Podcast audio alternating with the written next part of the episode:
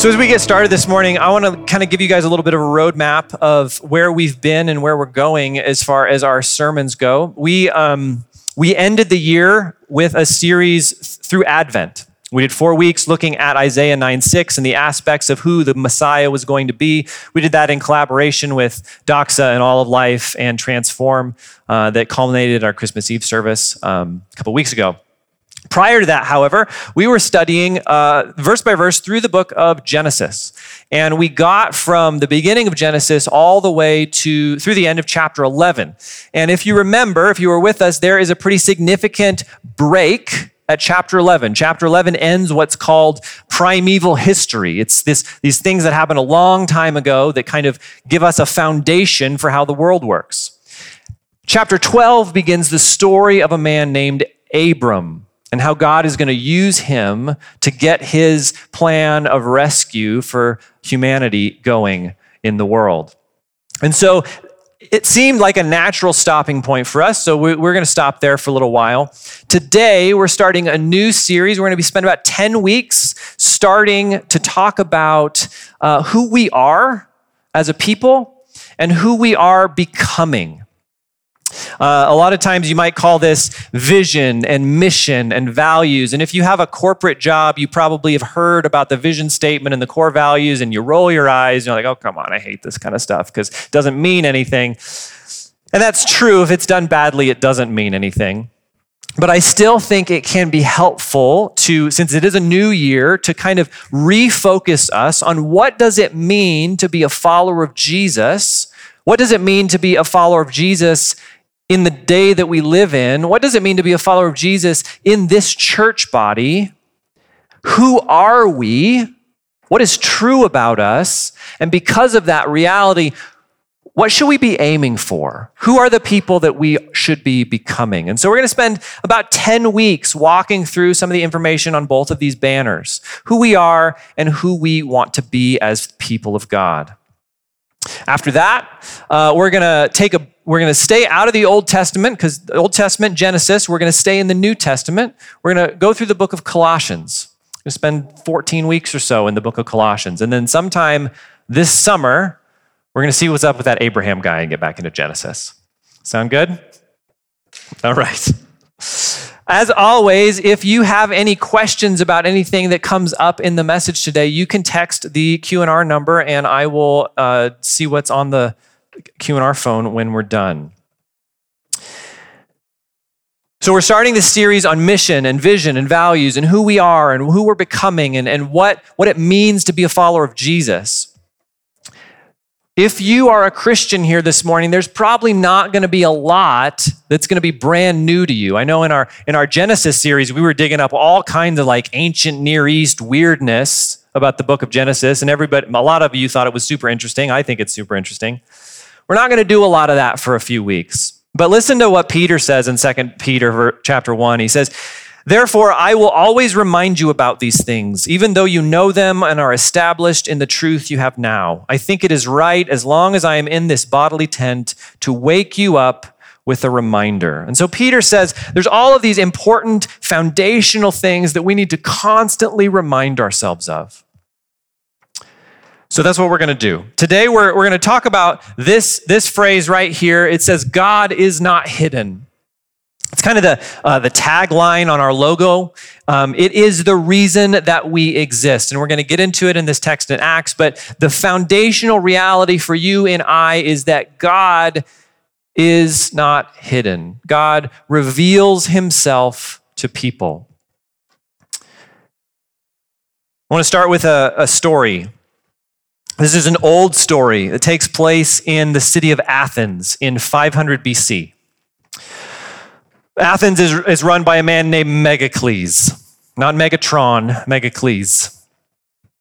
And there is another guy named Cylon, and he, he wants to be in charge. So he and his supporters, they, they rebel against Megacles. And there's this war in Athens and it's not going well for Cylon. So he and his supporters go to the temple and they throw themselves at the feet of the priest for protection. And they send word to Megacles, have mercy on us. If you promise not to kill us, we will surrender to you. And Megacles says, Okay, I will have mercy on you. And so Cylon and his men come out of the, the temple where they've been protected, and Megacles breaks his word and has them killed. Everyone recognizes that this is a profound injustice. And somehow the gods must think so too, because a plague befalls Athens. And so the, the priests and the oracles and everyone who has a connection to the gods, they start doing what they do. And they pray and they, they offer sacrifice. And there's hundreds of gods in Athens, and they're, they're constantly beseeching their gods, please relieve us of this plague. We know Megacles has done this terrible thing, but we need relief. And nothing works. And they can't fix the problem. So they speak with the oracle, and the oracle says, There's a, a prophet named Epimenides who lives in Crete. You need to go get him, and he will tell you what to do. And so Epimenides, who's a, who's a prophet, he's also a shepherd. He comes over from Crete. He brings some sheep with him. And he says, Okay, you've prayed to all your gods. You've sought every solution that you possibly could, and it's not working to fix this plague. So here's what we're going to do I brought these sheep with me. I have to assume that there is a God that exists that is both powerful enough to save you from this plague and good enough to want to. So, we're going to sequester the sheep for a few days, get them really, really hungry. And then we're going to let them out onto the grassy field. And normally, hungry sheep would eat when they're hungry, right? But if we see any sheep that refuse to eat and instead they just lay down in the grass like they're content, like they're not hungry, we will take this as a sign from this unknown God. And we'll mark that spot in the ground. And we'll set up an altar and we'll offer sacrifice and ask this God that we've never heard of to please show mercy on us and heal our city.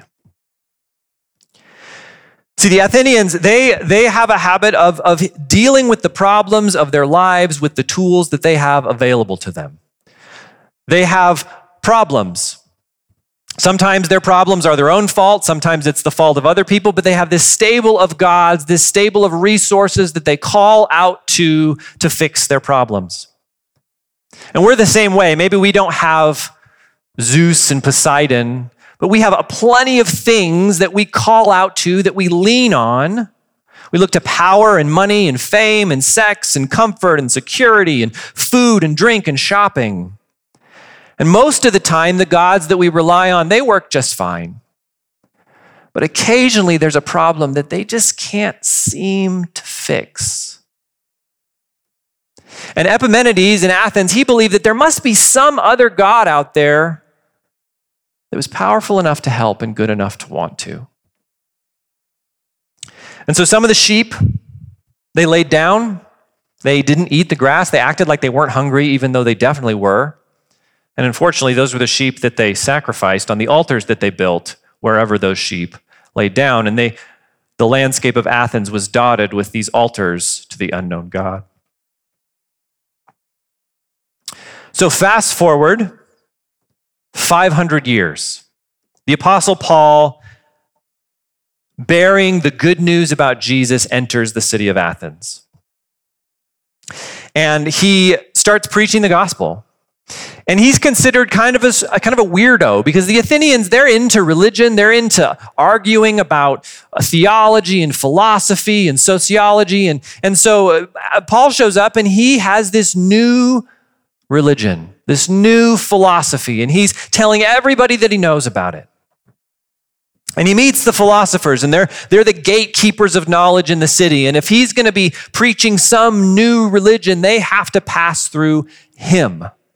And so they, they invite him to what's called the Areopagus. This is a picture of the Areopagus. It's just a big rock in the middle of Athens, and all the philosophers would go up on this rock to talk philosophy.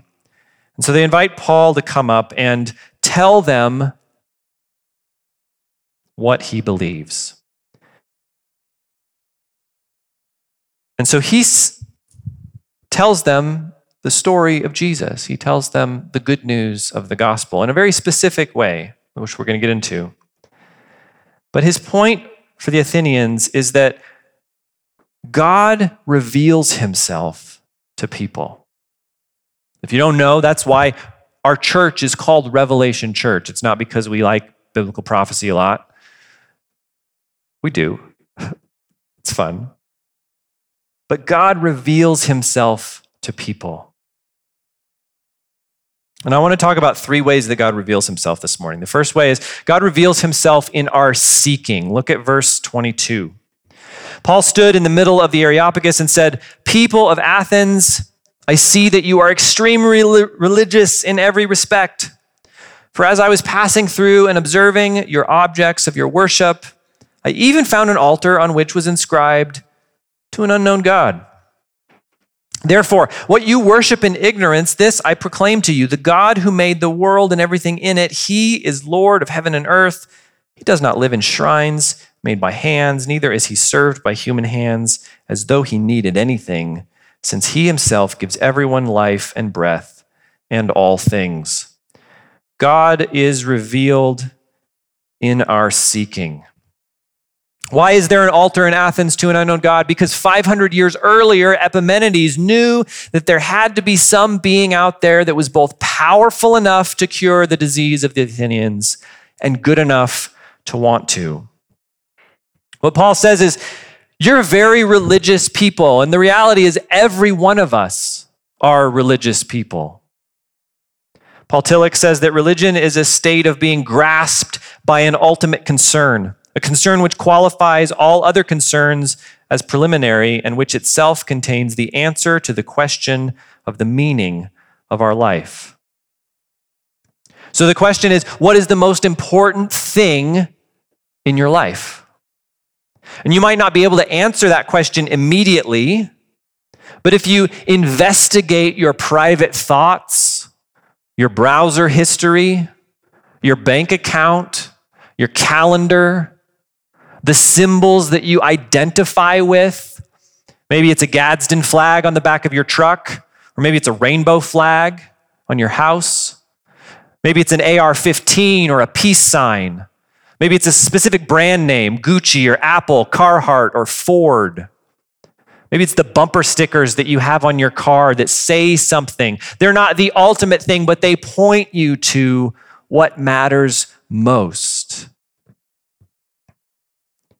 And Paul tells the philosophers something that they already know that, that God doesn't live in these shrines that people make.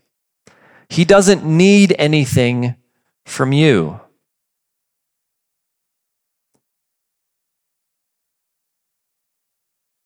In the ultimate, in the quest for ultimate meaning, we go after these things, these lesser things.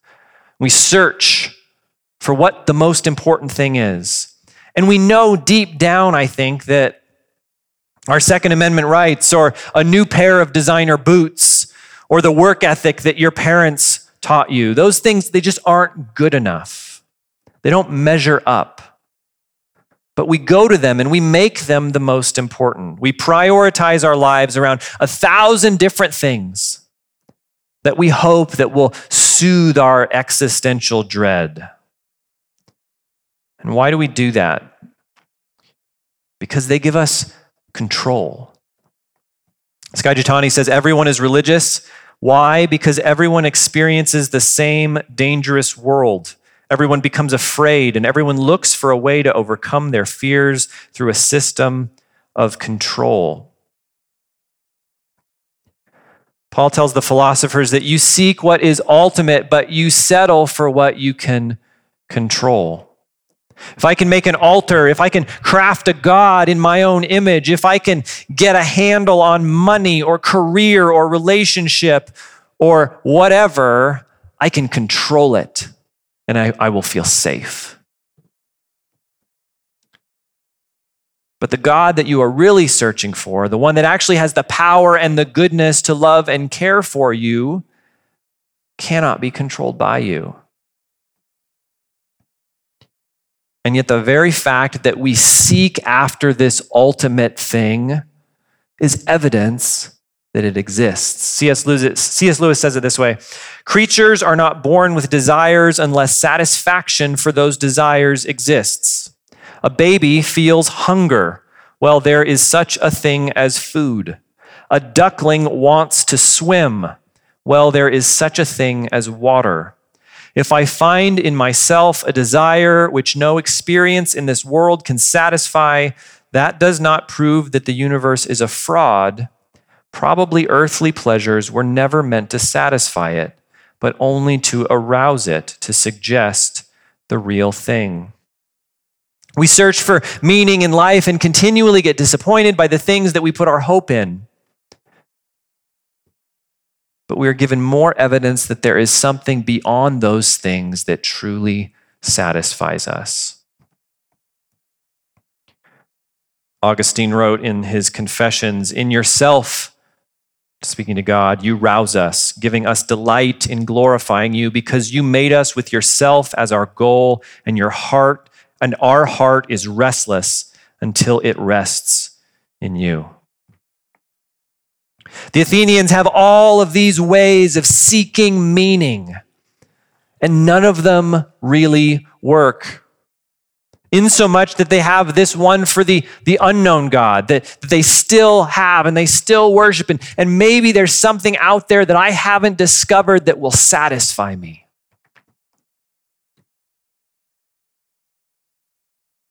God reveals himself in our seeking. But God also reveals himself in our relationships. Look at verse 26. From one man, he has made every nationality to live over the whole earth and has determined their appointed times and the boundaries of where they live. He did this so that they might seek God and perhaps they might reach out and find him, though he is not far from each one of us. For in him we live and move and have our being, as even some of your own poets have said. For we are also his offspring. Since we are God's offspring, then we shouldn't think that the divine nature is like gold or silver or stone, an image fashioned by human art and imagination. Paul says that God has made you the ethnicity that you are. He has placed you in your family. He decided that you would be alive in 2022. He is responsible for your moving to Coeur d'Alene. And you thought it was all Gavin Newsom's fault. Paul defines us as members of human groups. In Paul's mind, we are best understood not as solitary individuals, but as people in relationship. And what does Paul say? Why did, why did God put us into these groups? So that we would seek him. There is something about our participation in the life of a family, in the life of a community, in the life of a society that makes us think about God. You know, I, I really love my kids. I, I wonder where that love comes from. I wonder if anyone loves me the way that I love my kids. You know, that guy that's part of our community, he really hurt those other people. That's, that's wrong. There's something in me that screams out, You're not allowed to treat other people like that. I wonder where that sense of justice comes from. See, as we interact with others, as we form relationships with other human beings, it sparks something in us that makes us think about God. Our identity comes in our relationship to others, and we are not fully ourselves by ourselves. That's why solitary confinement is a punishment in prison. That's why Tom Hanks made Wilson the volleyball because he needed someone else in order to for his own life to have meaning. And Paul says that relationships are one of the ways that God uses to reveal himself to us. But what if I don't like my family? What if I don't like my community or my society? What if people have hurt me or abused me or neglected me? Is it possible that God intends to use those exact things to reveal himself to you? To be hurt, to be disappointed, to be dissatisfied with human relationships might be the very thing that God is using to point you to the one that will never harm you, always come through for you, and completely satisfy you. My daughter Nora and I are reading Genesis together. We just got to the story of Joseph. If you're unfamiliar with Joseph's story, he is one of 12 brothers, the sons of Jacob. And he's the youngest from he's the second youngest, but for a while he's the youngest and he's kind of a brat. He's kind of dad's favorite and all of his brothers kind of hate him.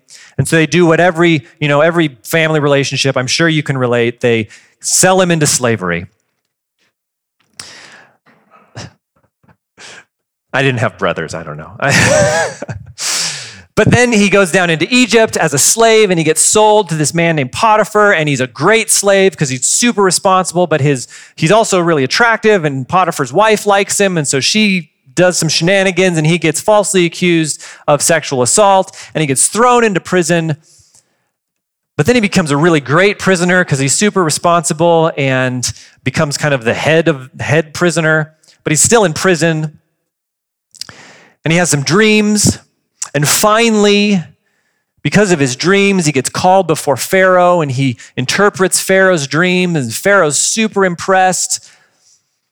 And he makes Joseph the second in command in all of Egypt. And what that allows Joseph to do is to prepare the country for a coming famine and store up grain and all that stored grain becomes an asset for all of the nations around Egypt because they are experiencing the famine as well. And they all come down to Egypt to buy grain. And in the midst of this, his brothers who threw him into slavery, they come down to buy grain for their families. And it's a long story, but there's a reunion, and the whole family moves down to Egypt and is cared for. And then Joseph's father dies. And Joseph's brothers think, you know what? Joseph's been really nice to us because dad's alive, and now dad's gone, and he's going to enact vengeance against us for doing terrible things to him. But then listen to what Joseph says in Genesis 50. He says, But Joseph said to them, Don't be afraid. Am I in the place of God? You planned evil against me. God planned it for good to bring about the present result, the survival of many people. Therefore, don't be afraid. I will take care of you and your children. And he comforted them and spoke kindly to them. See, Joseph's broken family and his hard life taught him more about the love of God than any amount of ease and comfort would have. His circumstances, his relational circumstances shaped him in profound ways and made him into the man that he became. So, why do our human relationships point us in the direction of God? It's because our relationships with one another are modeled off of God's relationship with Himself and with us. Paul quotes uh, two philosophers here. He quotes Epimenides, the guy with the sheep from 500 years ago, and a guy named Aratus. Epimenides wrote, For in him we live and move and have our being. And Aratus wrote, for we are also his offspring. Both of these poets are pagans, and they're both writing about Zeus. And Paul knows their writings, and he uses them to make his point to the Athenians. There's a really, this is a side note, but, but don't be afraid to interact with things that you do not believe to be true. Be, be wise, center your discipleship to Jesus on the scriptures and teachers that you can trust. But Paul shows us that there is wisdom that can be found everywhere, especially when you're trying to interact with people that are very different from you. Figure out what is meaningful to them. And if it's helpful for you to share the gospel, use it. Epimenides and Aratus were writing about Zeus, but Paul holds up these writings finds them lacking, and reshapes them to be about Yahweh, about Jesus. And he says, since we are God's offspring, in verse 29, we shouldn't think that the divine nature is like gold or silver or stone, an image fashioned by human art and imagination. We are made in God's image. we we talked about that extensively in Genesis earlier this year, last year. In some ways, because we're made in God's image, God is like us, and we are like God, not in every way, but in some ways. And Paul says we shouldn't think that the divine nature is something that we can invent.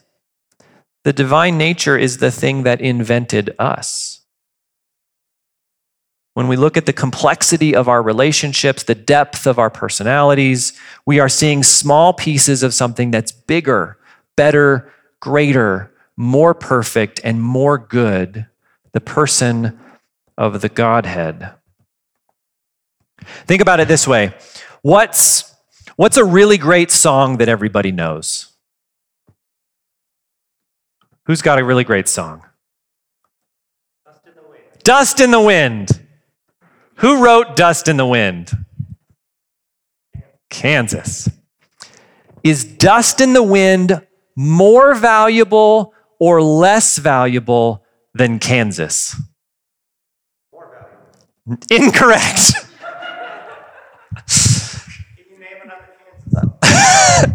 but would Dust in the Wind exist without Kansas? No. So Kansas is the greater entity, Dust in the Wind is the lesser one.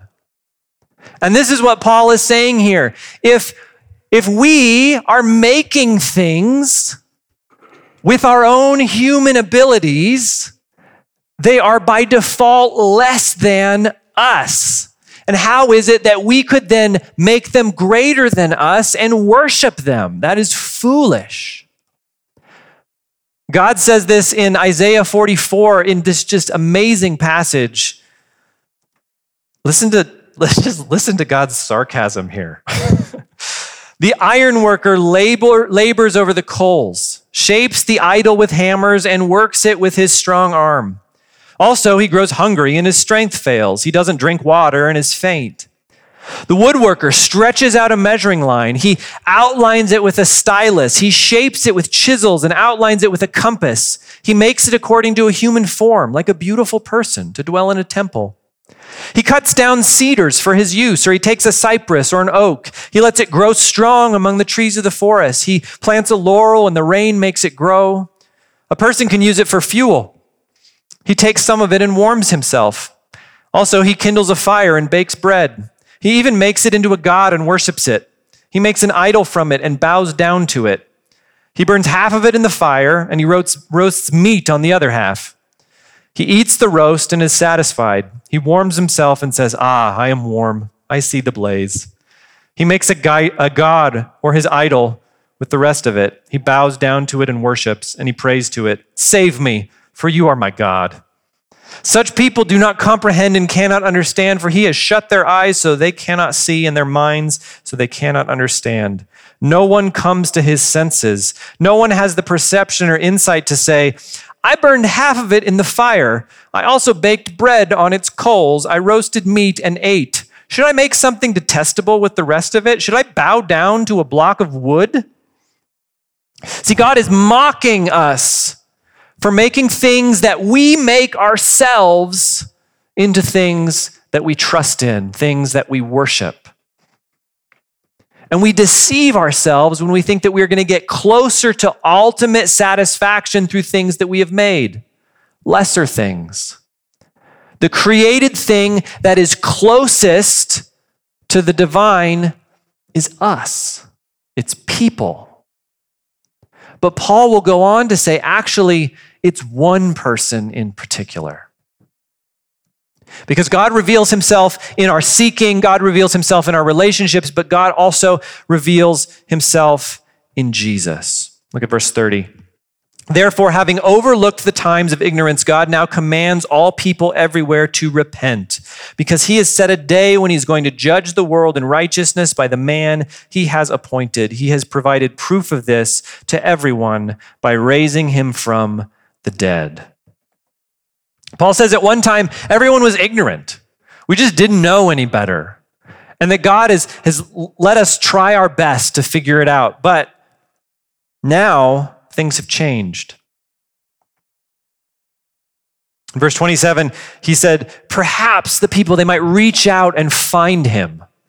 Right? Have you ever, um, for, for a while, I, I, was, I was traveling to Portland uh, once a month and I was, I drove quite a bit, but sometimes I flew. And the, the only flight I could take to get there in time for my morning class on a Thursday was like the 5 a.m. out of Spokane.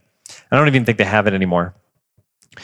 But in order to make the 5 a.m. out of Spokane, I had to get up at like 2.30 in the morning. And I really didn't like to wake my wife up at 2:30 in the morning. And so I would get dressed in the dark. I don't know if you've ever done this where where you get dressed and then you get somewhere and you realize I think my shirt's on backwards. Because in the dark, you, don't, you just can't see anything, right? Like you're, you're groping around and you, you, you're feeling, I think, is that a sweatshirt or those pants? I don't know. And, and you just got to figure it out because you, you just cannot see. And Paul says for, for millennia, God allowed people to stumble around with the idea that these little clues, these little breadcrumbs that God dropped for them would lead them to the truth. But he says, all that has changed. We were all stumbling around in the darkness, but the light has come on. It's obviously hard to figure out God completely or at all with intuition and reasoning. And God's and Paul says God overlooks that when we misstep. But now we have Jesus. The author of Hebrews writes, in chapter one of his book. Long ago, God spoke to our ancestors by the prophets at different times and in different ways. In these last days, he had spoken to us by his Son. God has appointed him heir of all things and made the universe through him. The Son is the radiance of God's glory and the exact expression of his nature, sustaining all things by his powerful word. If you want to know what God is like, look at Jesus. What does God care about? How does God treat people? What makes God angry? If you and I answer those questions in a way that doesn't look like Jesus, we are not accurately understanding who God is. And today, all of us in this room, because of Jesus, are commanded to repent, to turn away from whatever it is that we cling to and turn toward Jesus, to follow Him because he will judge us based on what Paul says is his own righteous standard. And how do we know that? Because even though Jesus died, he rose from the dead.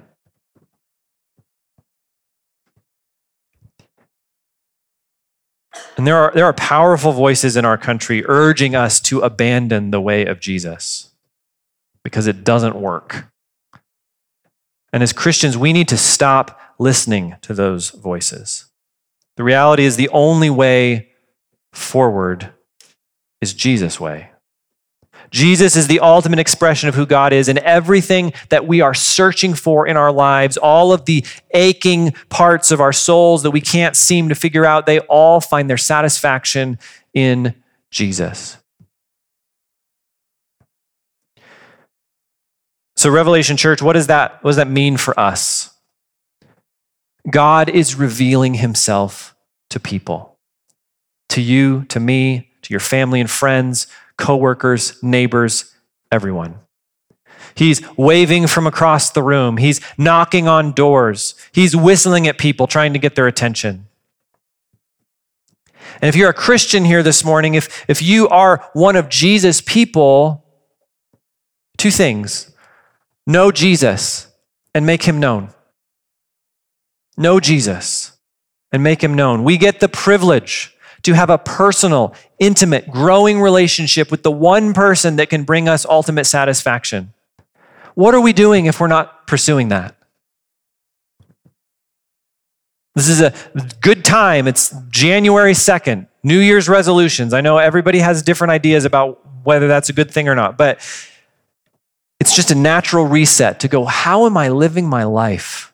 What am I doing with my time, with my energy, with my mind, with my heart, with my body?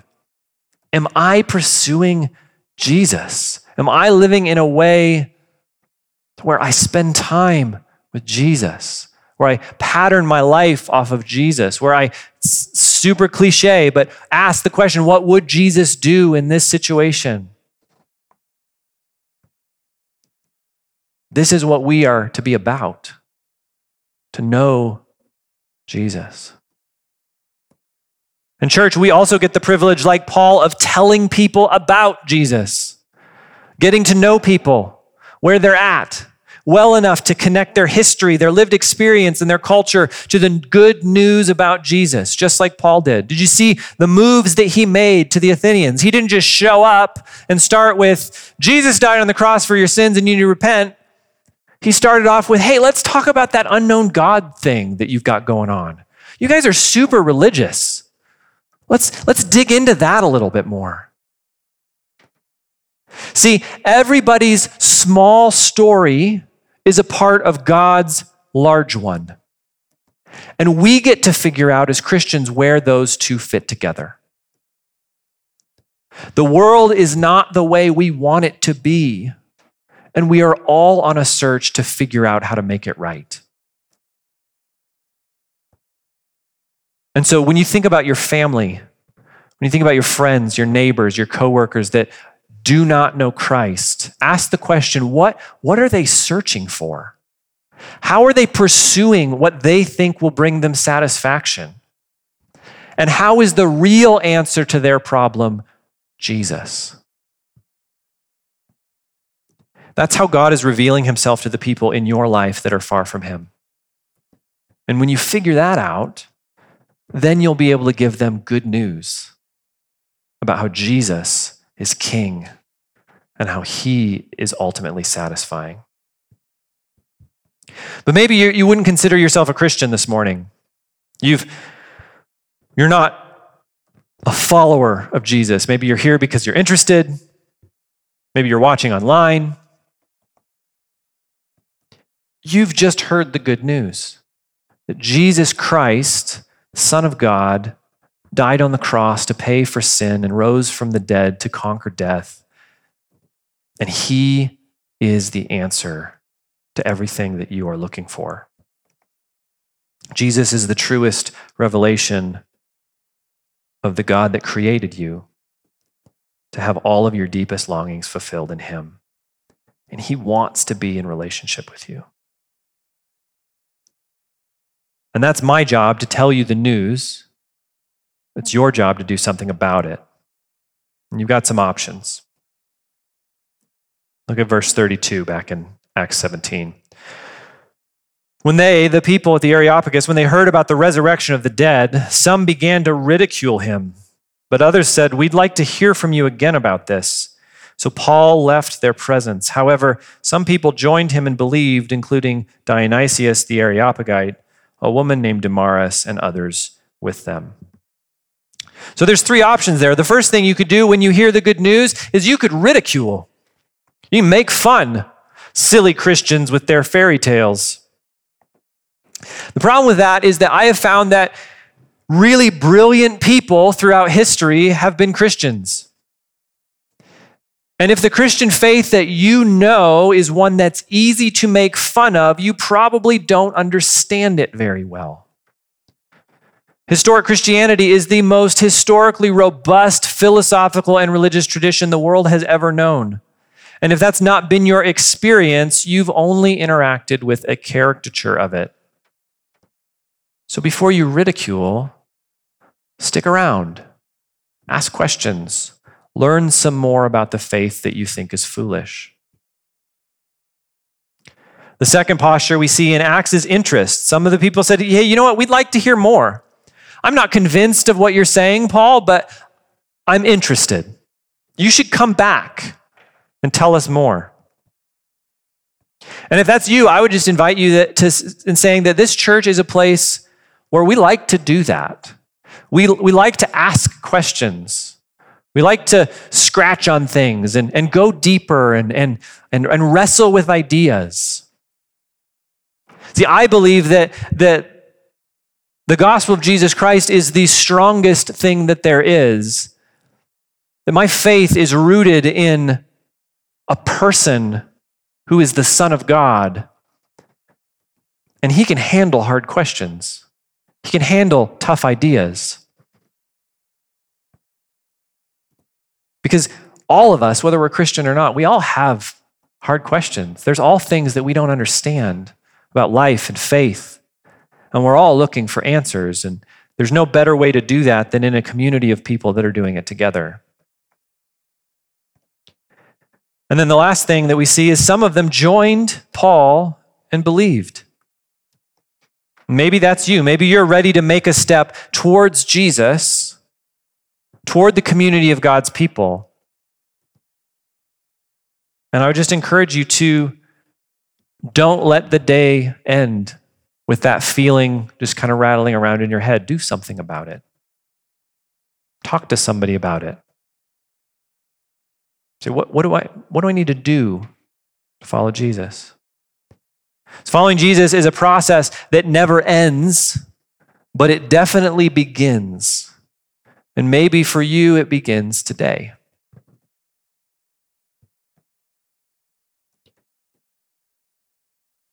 The baseline reality for the existence of Revelation Church is that God is not hidden.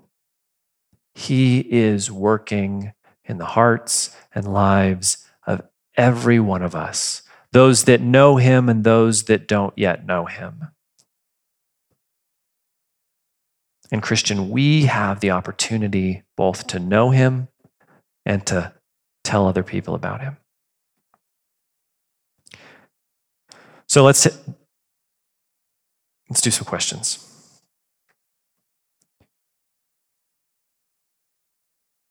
Still haven't figured out how this phone works. Let's see here. Okay, practically break this down with a specific example of an idol in 2022. How does one identify a specific idol in their life? What does it look like to make the transition from identifying that idol to replacing that with God or God's perspective?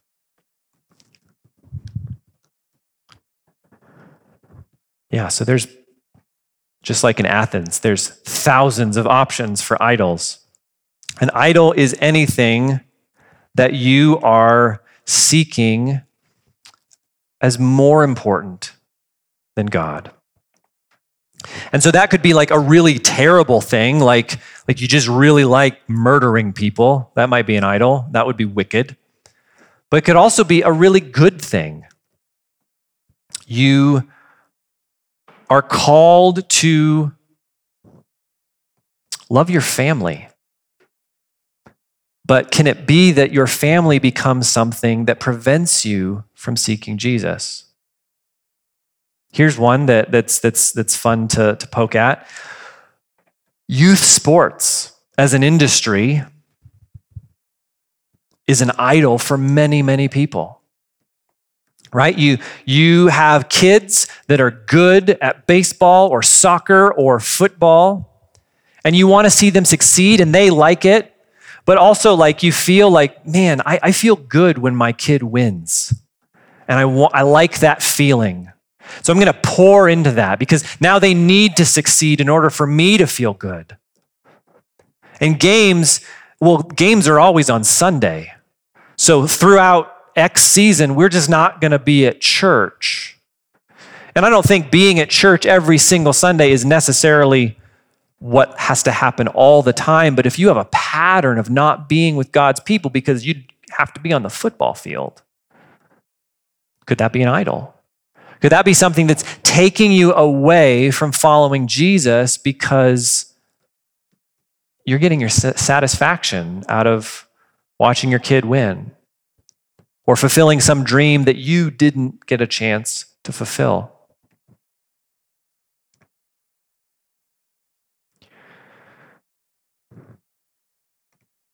Idols can be simpler than that. Think about the things that you do when you're sad. Think about the things that you do when you're angry. Think about the things that you do when you're bored. Do you jump on your phone? Do you drink a little bit more than you should? Do you eat a little bit more than you should? I'm not hungry, I'm just sad. So I'm going to have ice cream. You are seeking satisfaction and fulfillment in a thing that will not satisfy you because only Jesus will satisfy those things. That's what an idol looks like. So, a good diagnostic question for idols in your life is just to look at where you go when you have needs. What you don't even think about it, you just you just go do that. And it might not be a bad thing in and of itself, but if it's not to Jesus that you're going, if you're not coming to God with, man, I'm really hurting right now, or I'm really angry about that thing, or I don't know, I'm, I'm confused and I'm scared and I don't know what to do. If you don't go to Christ for those things, then you might be worshiping an idol. There's a thousand different other examples we, we could talk about, but hopefully that's helpful. We're going to take communion like we do every week we remind ourselves of the broken body and the shed blood of Christ. And it's a reminder that Jesus is the only one that truly satisfies our longings. The communion is food for us. That is, that's important that we, we take the bread and the cup and it goes into our bodies to nourish us. That's part of the picture that Jesus is painting. It's a reminder that we belong in relationship with one another. We don't, we don't do this alone. We commune with one another in communion. And it's a reminder of Jesus' death and his resurrection on our behalf, his payment for sin to make us fit to be the children of God. So, as we start a new year, I would just encourage you to ask the question How am I pursuing Jesus because I know that he's pursuing you?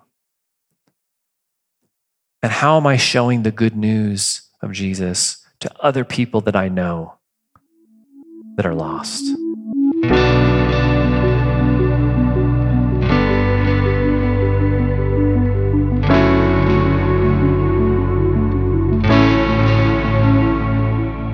You've been listening to the Revelation Church Coeur d'Alene podcast.